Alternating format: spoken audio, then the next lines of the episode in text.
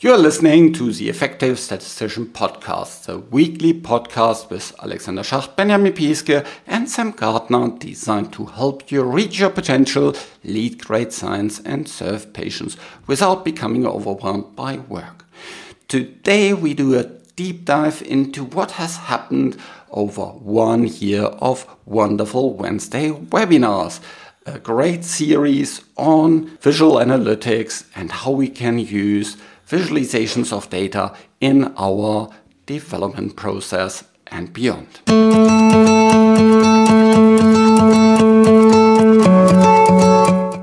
The Data Visualization Special Interest Group is now running this webinar series over more than one year.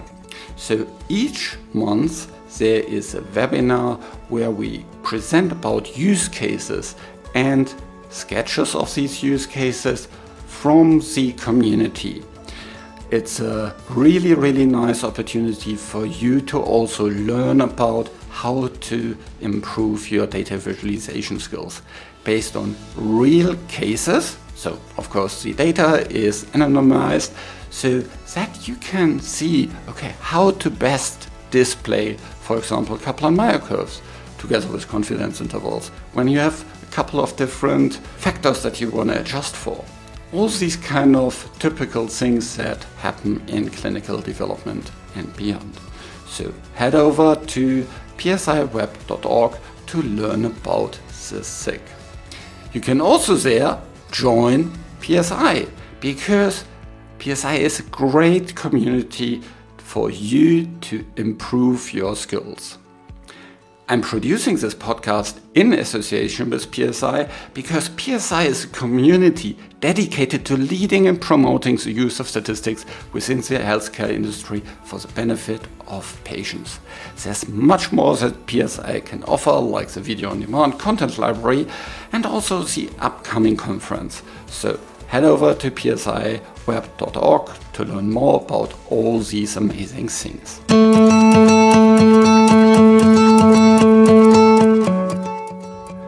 Welcome to another episode of the podcast. And today I'm talking with Bodo and Steve, who are running the Wonderful Wednesday webinar series together with me and others from the PSI Visualization Special Interest Group or PSI and EFSPI Visualization Special Interest Group.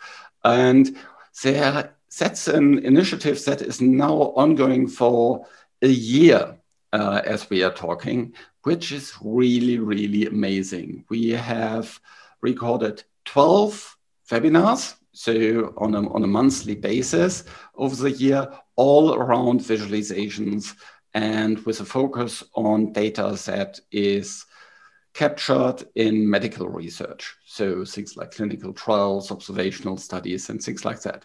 So welcome, Bodo, first. So maybe you can start with a short introduction of yourself and what do you love about visualization? Yeah, thanks, Alex. It's quite a long story. So I'm uh, working as a clinical statistician in the pharmaceutical industry for now uh, 20 years and we, we started a lot for with creating tables and uh, listings and um, actually only in the last yes seven to eight years it, it really started with more elaborated uh, graphics and um, that was something that catched my interest pretty fast because that was really simplify simplifying um, the understanding of data. And that was the idea behind that. And then I even learned a, a new language for that because uh, that was a moment where I started uh, to learn R because that's really improved visualization possibilities compared to what was possible in, at that time in with SAS, which now also improved. But um, and uh, that goes so far that I even started developing uh, an app in R uh, for visualization. And that um, confronted me with a lot of questions around visualization, how to do best. And we, we had the possibilities also to talk with visualization experts at that moment so that uh, the insight was there. And yeah, at, at, at, some point at the conference, I, I met you and you put that together and said, well, actually, there's there's a need for for more good visualizations. And uh, yeah, well, there was no way to say no for me. and and now I'm pretty happy that we have already this uh, more than one year of experience and, and a really nice group collected together uh, to learn even more about it. Yeah, it was a lot of development. It has been a common theme at the PSI conference. There were lots of sessions you presented and, and others presented. And through that, there was really a need to create this visualization special interest group. And if you scroll back in your podcast player to about a year ago, there's another interview with uh, Mark and Rachel which also talks about the Wonderful Wednesday and the uh, visualization special interest group, where you can learn more about it. So now let's go to Steve. You are also an integral part of the uh, special interest group. What was your career looking uh, like up to now, and how did you came into touch with visualizations? Okay, thanks, Alexander. Yeah, so my name's uh, Steve Mallett. I, I, work at GSK. Um, I guess I've always been interested interested you know, since my MSc days, really, in in kind of um, challenges and how you, how you visualize data. But I think at GSK about 15 years ago, um, we had an initiative to be kind of more proactive in in-stream safety data monitoring, and, and out of that initiative arose renewed interest in, in, in graphics for kind of sig- um, safety signal det- detection. So I, I, got involved in that project, um, and the kind of scope broadened really to increase the use of graphics. At, at that time, uh, study reports were just mainly tables and listings. So yeah, I worked on a team that kind of developed um, a kind of graphics library and standard tools um, for developing graphics. So that was one activity where I spent a lot of time outside my normal project work on, on, on data viz so that that kind of came to an end. People left the company and, and kind of moved on to projects. So about three years ago, I think my interest was kind of renewed. With we had someone join the company who is very much a advocate. They ran a ggplot course. Um, I read Hadley Wickham's paper, Grammar of Graphics, um, and that kind of really reshaped how I thought about data visualization um, and how rather than it's about you know choosing a graph from a library or you know and the kind of standardization approach that we were using it's it's really using the grammar of graphics was to think about your data and how you can represent that data in different ways and it's almost endless possibilities to create kind of graphs that may not even even have a name i, I found that quite inspiring so i started doing uh, getting involved at gsk and applying some of those methods to my projects and then yeah, I learned about the uh, special interest group um, about a year ago. Um, very interested. It was, it was, kind of the right time for me. I was looking for more involvement in PSI, um, so I, I joined, and yeah, the rest is history. So I, have been almost from the start. I think I probably missed the first one or two, but I've, I've been involved in in most of the um, the webinars so far. Yeah, yeah, awesome. And if you wonder what the GG in ggplot uh, stands for. That's Grammar of Graphics, and uh, we'll link to that into in the show notes. So just head over to theeffectivestatistician.com, and there you will find the link to this one as well as the link to you know the webinars that we are talking about, the the blog of the visualization special interest group, and also the homepage where you can register for these webinars because all these webinars are free for everybody to uh, to look. And all the recordings of the webinars are also free there. So just head over to the homepage and find the links there and register for the next episode uh, of so for the next webinar that is coming up every second month every second Wednesday of the month. I wanted to say. Okay, so let's go a little bit into visualization as a topic. Bodo, what have you learned about data visualization in the last year from all the different wonderful Wednesday webinars?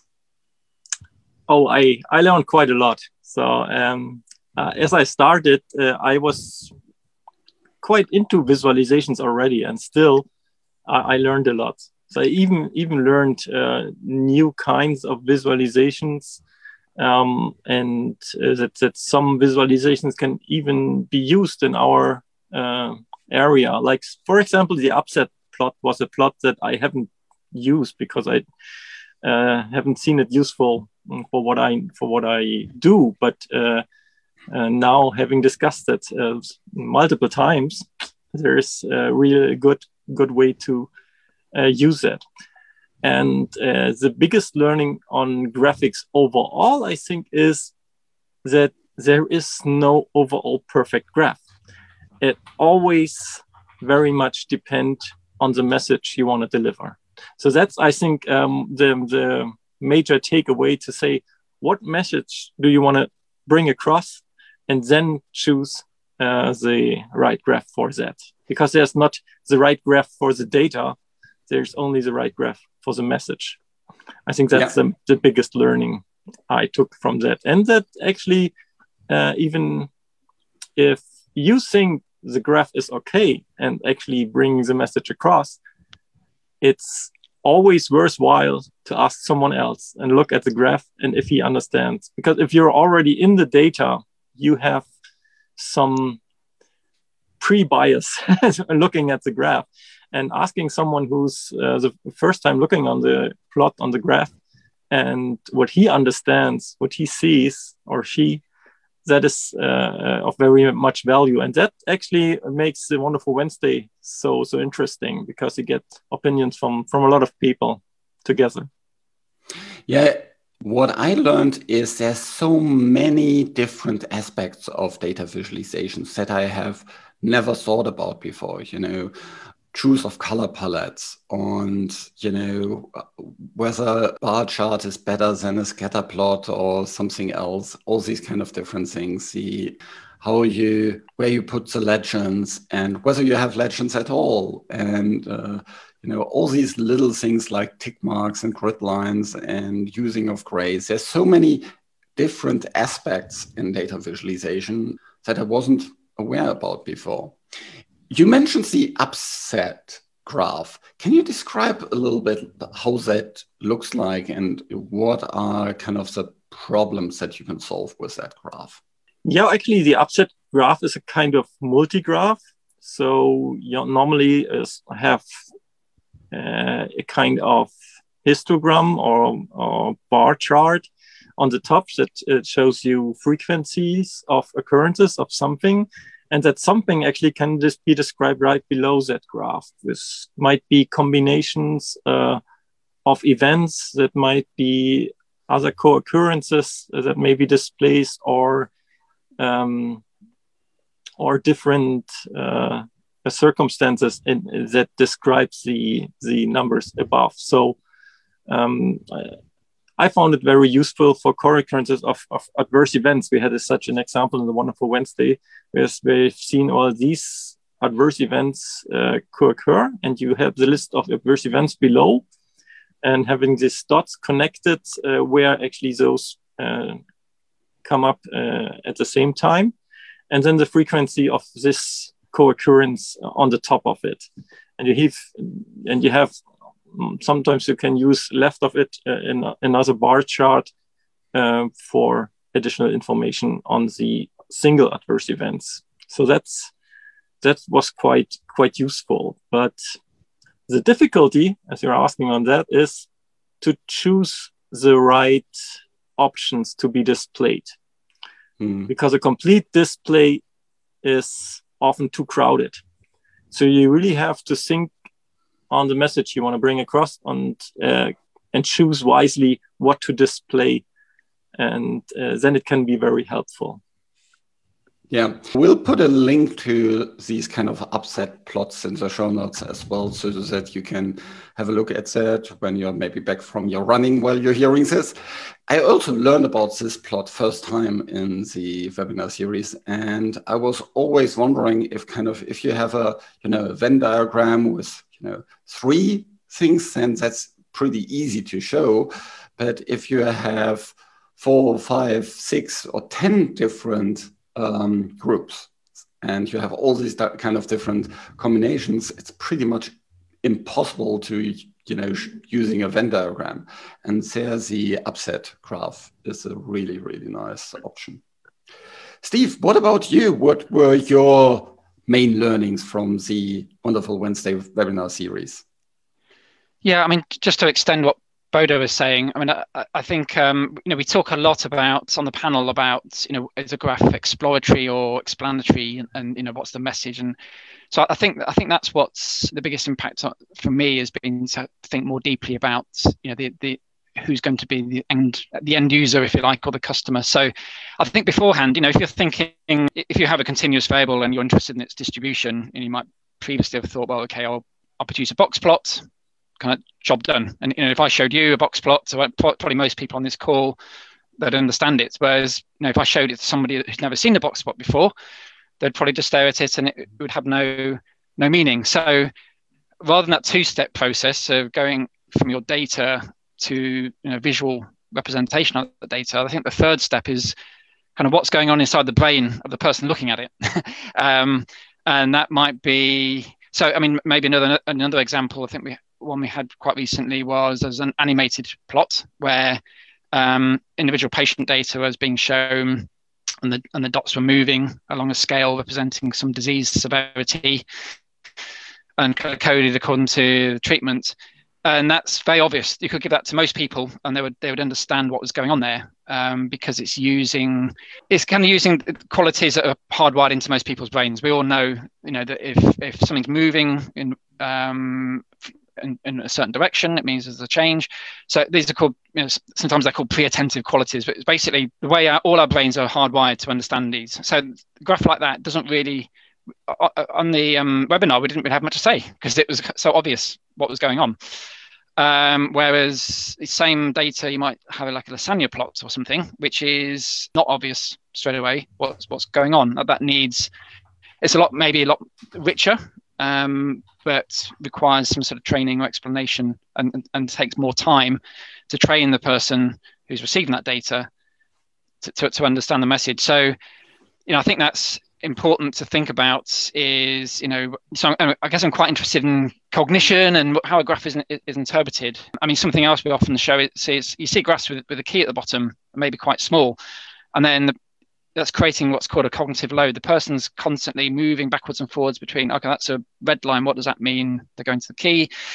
If you can put the key in the data or, or have labels in the data, then the person's not having to work so hard to decode that graph. And uh, so I think that's one thing I've learned is really just to think more about the end user. I mean, I think I think in the farm industry, you know, and users, if you like, they're, they're educated people, and you know, you, you if you take, I believe, if you take the time, they, they can understand quite complicated graphs. I mean, at, at GSK, at our governance boards, we quite often present Bayesian posterior probabilities um, to you know senior managers, and that that's that they they understand those. It's taken some time to get there through training, but but they can understand kind of get the information out of those plots. So I think you know if you take the time um, then I think you know most most of our co-workers are probably capable of understanding these these plots. But you wouldn't want to put something like that on a on a poster in a medical conference or something where, where you got very limited attention. Yeah, completely agree. I think you know if you have something in a you know internal team meeting where you know there's just the colleagues of you, everybody is kind of generally familiar with the data, with the disease state. It's you can have much more time to explain things. At a conference, you know, maybe this presenter is showing that just for 30 seconds or a minute.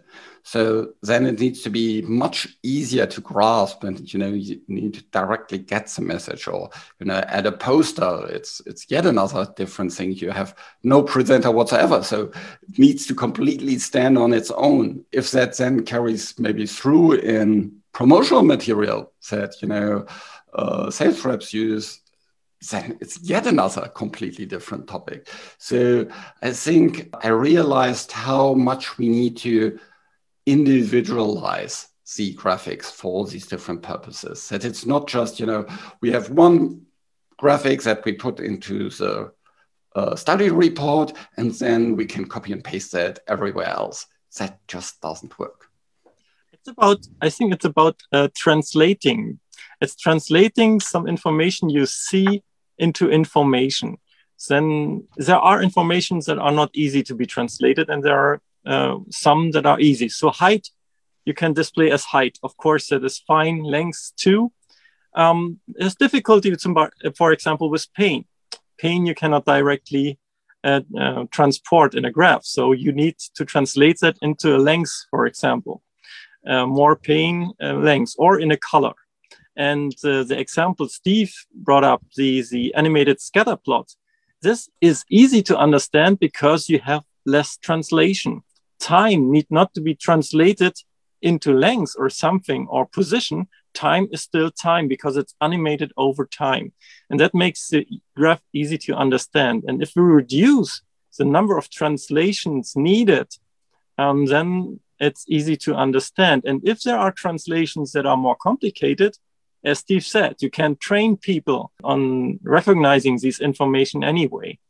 And uh, that is a good point, or you can learn um, by using graphics, graphics very powerfully.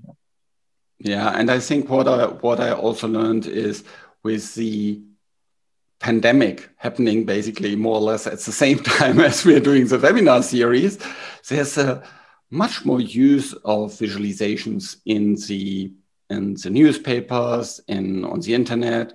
Uh, I think visualizations become more sophisticated also for the lay audience, and so um, there's an increased data literacy ongoing on. And I think that's that's another really, really good part. Steve, what makes this webinar series so special for you? I think it's the kind of variety and, and creativity that we that we see. I mean, we, we see um, a lot of different graphs. Some of them are more traditional, some of them are crazy and weird. um, you know, so I think it's it's never a dull moment, really. I mean, I, I really look forward to we have meetings on, in two days before the webinar where we where we review all the submissions, and I really enjoy those meetings. And it's just interesting to see, you know, how many different ways that a particular problem can be can be approached, and and it's it's really interesting. And you know, there's never one correct way. It's it's really just different kind of perspectives. So yeah, I th- I, I, I think I enjoy the creativity. Um, and, and I learn a lot, as Bodo says. I mean, over the last year, I, have learned a, a, a, hu- a, huge amount. Yeah, I mean, I just in, I enjoy the webinars themselves. Apparently, we're, a good team. We've got to know each other quite well. There's got a lot, lot of humour and uh, a lot of enthusiasm and passion. And I think that's coming through in the contributors as well. We get, we're starting to get an increase in contributions and increase in the kind of creativity. So there's obviously kind of passion out there in our in, in our kind of a community, and hopefully the community continues to to grow. Yeah, yeah, I completely agree. There's always fun, humor, uh, because there's no, you know, absolute right or wrong other maybe for pie charts. there's always, you know, a lot of laughter and lots of kind of comments, and uh, we are all sharing kind of things with each other. We have complementary knowledge, experience, and that makes it so so fun and and interesting. Is there any specific visualization that you know stands out for you, Steve? Something that you remember, wow, that was really, really good. Yes, I mean there was a. But Bodo mentioned the challenge where we had we were looking at adverse event terms and trying to look at kind of clusters of events, so adverse events that co-occurred, and there was a, a Shiny app which I quite liked. So that was allowed us to look at groups of preferred terms that that occur at the same time. So you could look at for particular combinations, um, how many patients had those events co-occurring and, and looking at the duration. So you, that was useful for, I think that would be useful for kind of signal detection or, or looking at clusters of events. And you could, because it was an interactive Shiny app, you could, you had different options around display and, and sorting. Um, and then you could um, switch to patient level view as well. So you're looking at the kind of um, a profile of what kind of time course throughout the study in terms of study day and, and kind of visualize at, an individual patient level when those events were um, occurring and co-occurring. And I think that's quite powerful because you know, that, that's answering questions you wouldn't really be able to uh, answer just from, from regular tables.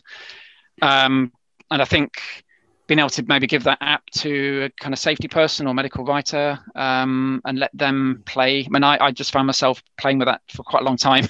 and there's a, there's a lot of options that, that you could use. So, I mean, it wasn't perfect. So I think maybe with this new world of Shiny apps, maybe we're moving more towards a kind of more agile way of working where you might um, you know, provide a, a, kind of initial version of a, an app to a stakeholder and then they might say, well, please can I have this feature or that feature? Um, and, and rather than in the old days where you know you develop something and just throw it over the wall, you know, and so there you go. I think it might be more of a collaboration with, with our stakeholders. But I think the challenge is with things like Shiny apps. You know, in our kind of GCP environment we work in, you know, how do you ensure validation?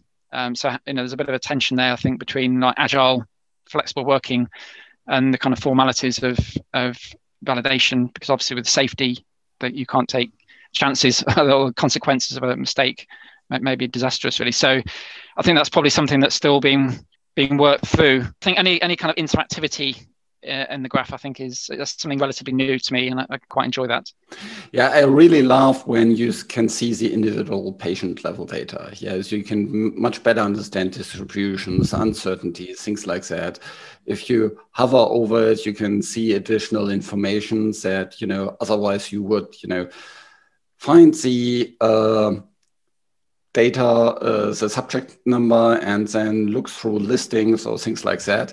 And with these individual patient level data embedded in your visualization, you can so fast understand the, the different data in, in a much better way than it was never possible with, with tables and listings. So that's, that's really, really cool.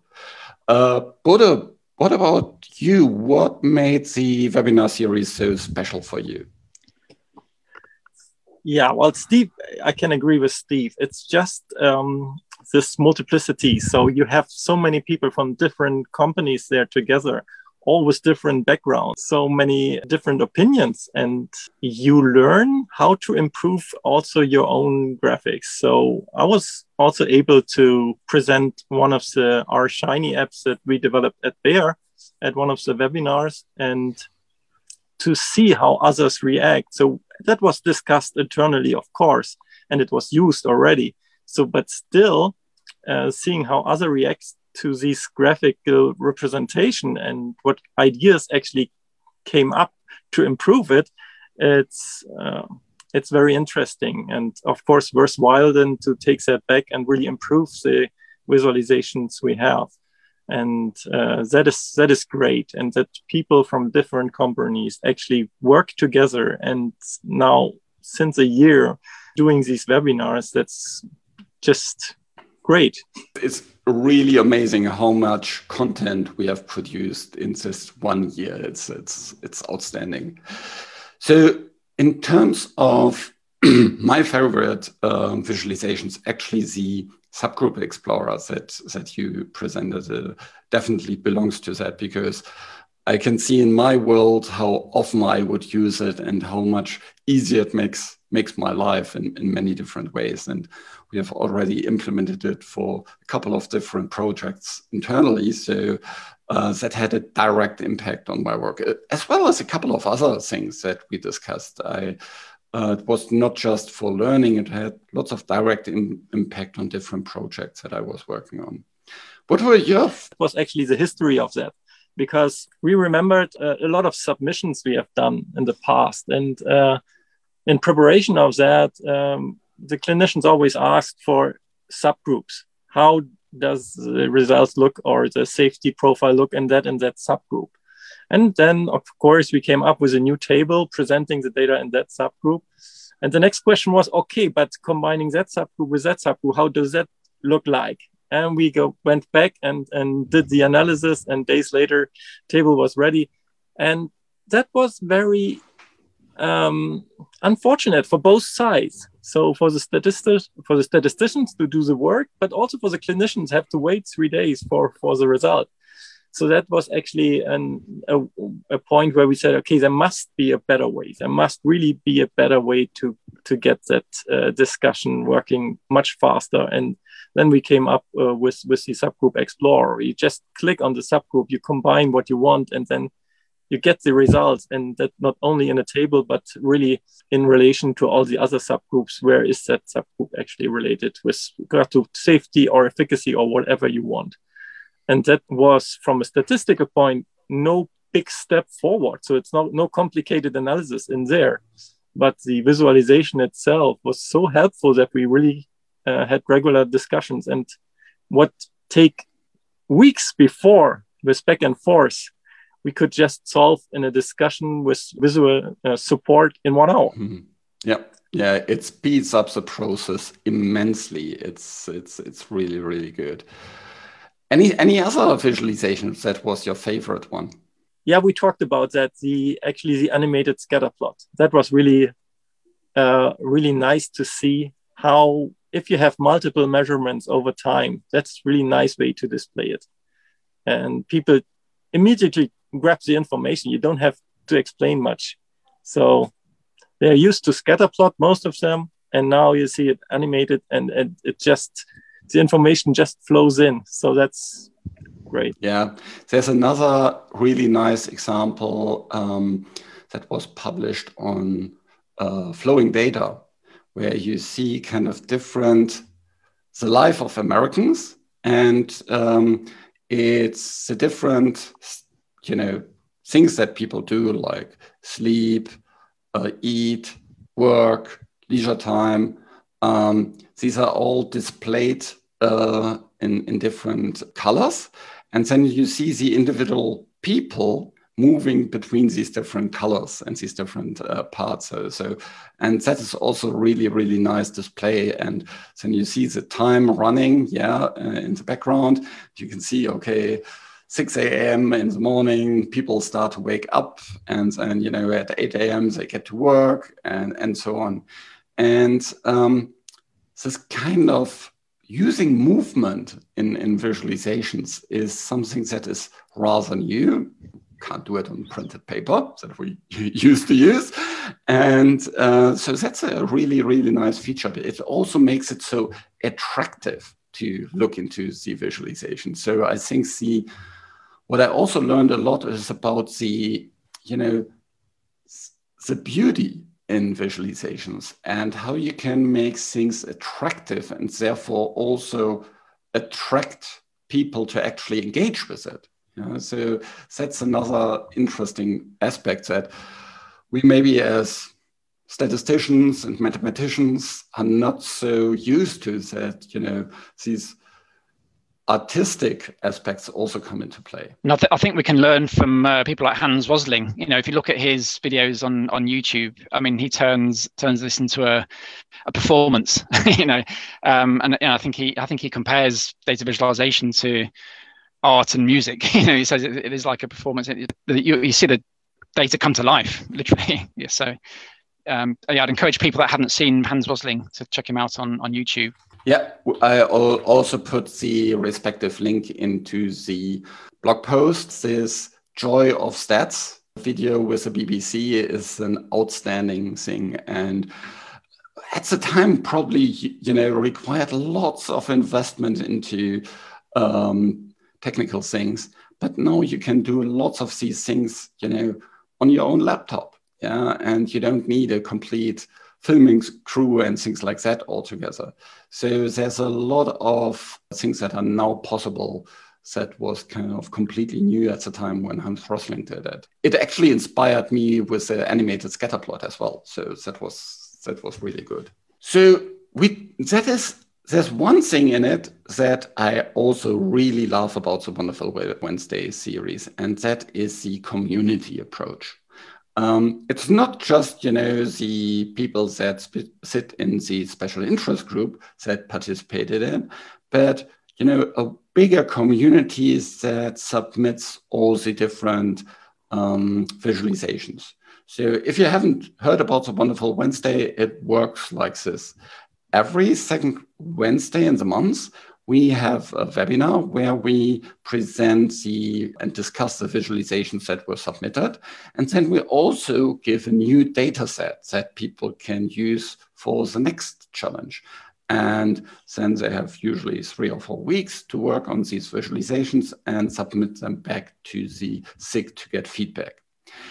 Now, everybody can do that. And that is one of the other nice things. We have seen people from all over the world submitting things to the special interest group. And I think there's a lot of positives in submitting your visualization. So, Steve Bodo, what would you recommend to people that think about submitting their visualization? I, think my message would just be, um, you know, just just just don't be afraid to have a go. Really, I mean, there there are as we said, you know, there's quite a wide variety of, um, let's say, ability levels. We get very complicated things. We get we get very simple things. Um, so, um, you know, just um, we're very we're very um, positive in our critique, so we'll always be kind and give, give kind feedback. So, you know, see it as an opportunity, maybe just to develop a little bit of coding skills, or to to start you know to think about visualization in a new way and start to develop your own abilities but you know that it's a good way to learn is just by by, by doing with, with, with real examples. So i mean one one thing I, and i've submitted a few entries myself and i've and i've learned a bit of gg ggplot i mean I, am I'm, I'm a dyed in the wool SAS user i've used SAS for many years but don't be afraid to learn a bit of bit of r because I, I do i personally you know find r is in a lot more intuitive and easier. I mean i i might do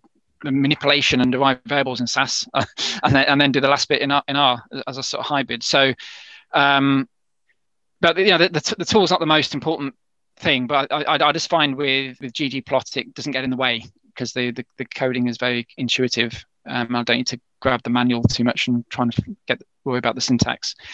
Yeah, I just think have a go. Don't be afraid to try it out. And uh, as I said earlier, you know, maybe think about the audience and the message and, and, and probably keep it you know keep it simple and, and concentrate on kind of simple message. Bodo, what would be your recommendation? Just do it. Yeah, I can only agree.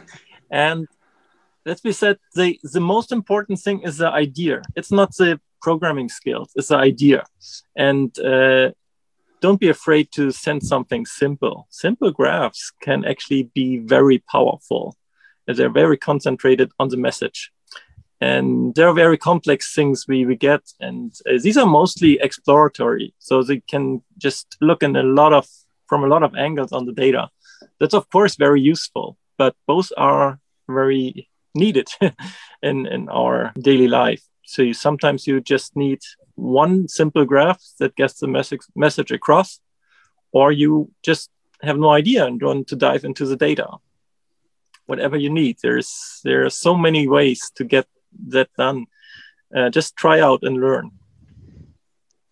I also think just try out. And, you know, if you're maybe not good at programming or maybe you're not good on the visualization uh, side, maybe team up with someone else. Yeah, a colleague, a peer, a friend. Uh, could be at another company. It doesn't need to be, you know, the colleagues that you're directly working with. It could be a colleague you have worked with in the past and that now sits at another company because all these data is freely available. It's, you know, it looks like clinical trial data, but it is not kind of, you know, real patient level data.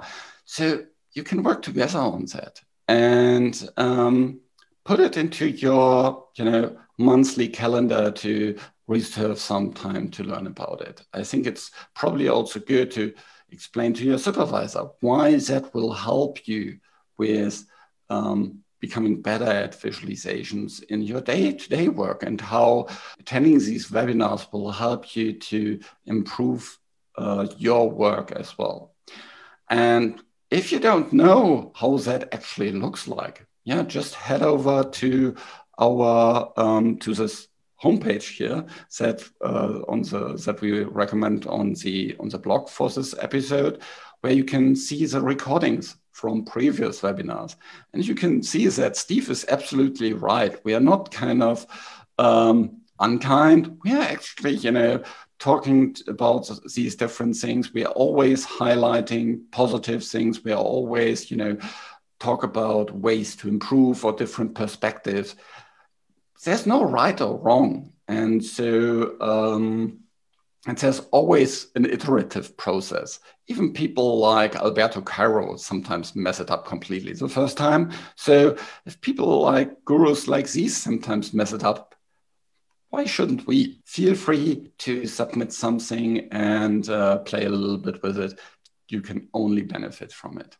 And of course, also uh, increases your exposure. Yeah. So if you do that a couple of times, maybe then you know people recognize, oh, there's a talented person sitting there. Hmm, I have an opening for a job. Maybe I should contact that person. So who never knows? okay. Any final points for the podcast today, Steve?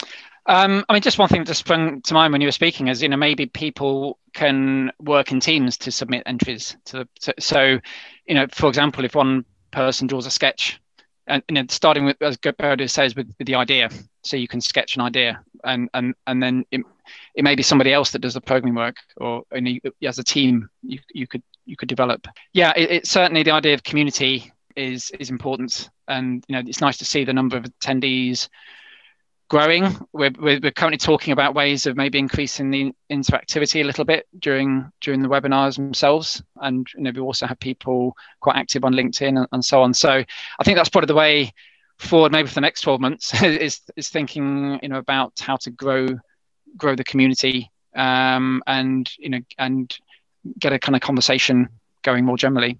Bodo, what's your key message for the listener? Yeah, it's it's on purpose that we're doing that. Visualizations are so important uh, to really um, get messages across and understand data. And I think uh, that is a good way to learn how to do that very effectively and maybe use it in your own company or for your own projects that you're on. And that can be very useful. Although the way might be a little bit bothersome for first learning some new skills, but it's worthwhile.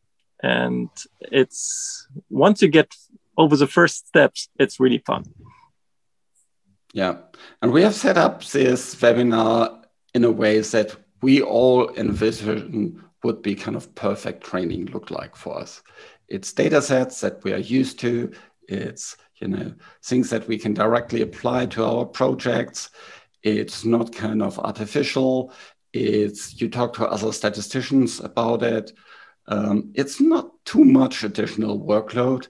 So have fun with it and enjoy it. Thanks, Bodo and Steve, for this really, really nice discussion about the wonderful Wednesday webinar series. And we'll keep in touch over the next months, hopefully next years, to get more and more of these wonderful Wednesday webinars. Oh, thanks for having Thank us. Thank you.